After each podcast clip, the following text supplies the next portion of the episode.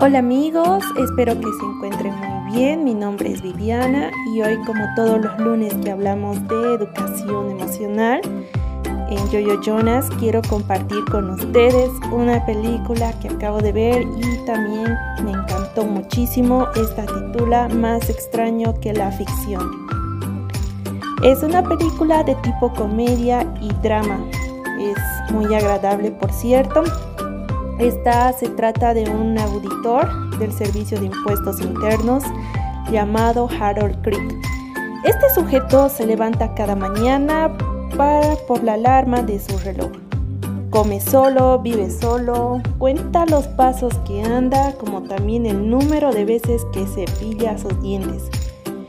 Él vivía una vida de tipo estructurada, todo bajo el orden. Hasta que un día Harold comienza a oír una voz femenina que narra lo que él hace, como si él fuera un personaje dentro de un libro.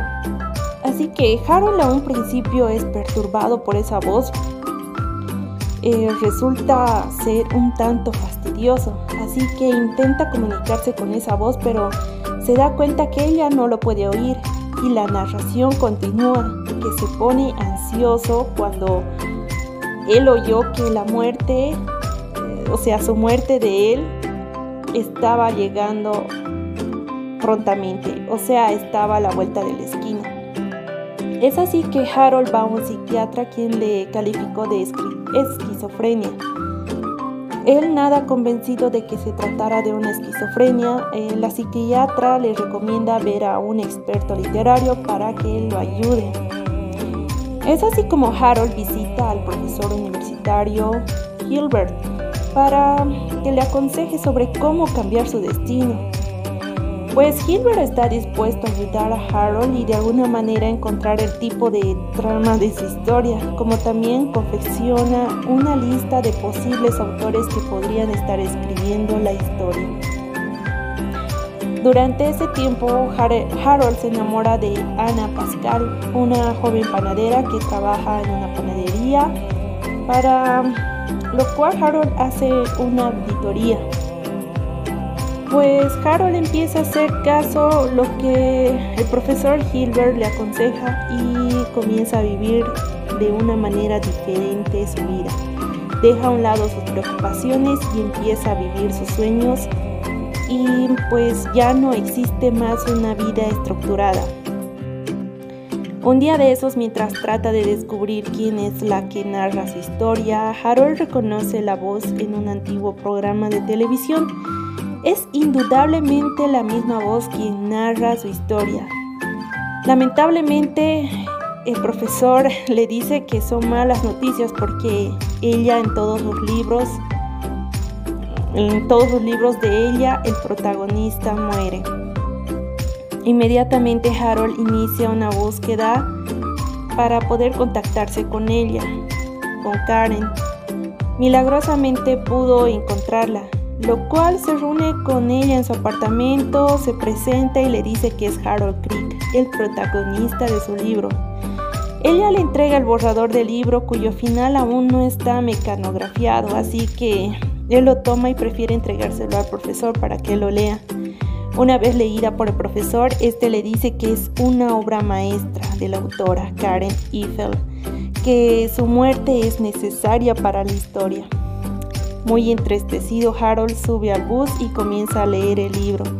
Cuando termina, visita a la escritora y le comenta que aceptará su muerte ya que se trataba de su obra maestra que de todas maneras algún día él debía morir, así que trata de pasar sus últimos días y horas con Ana y despierta para enfrentar a su destino.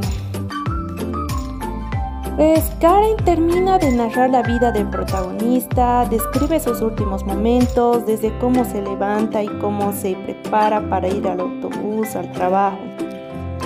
Mientras eh, Harold espera el autobús, salva a un niño en bicicleta de ser atropellado y en lugar de él, él es atropellado por el bus.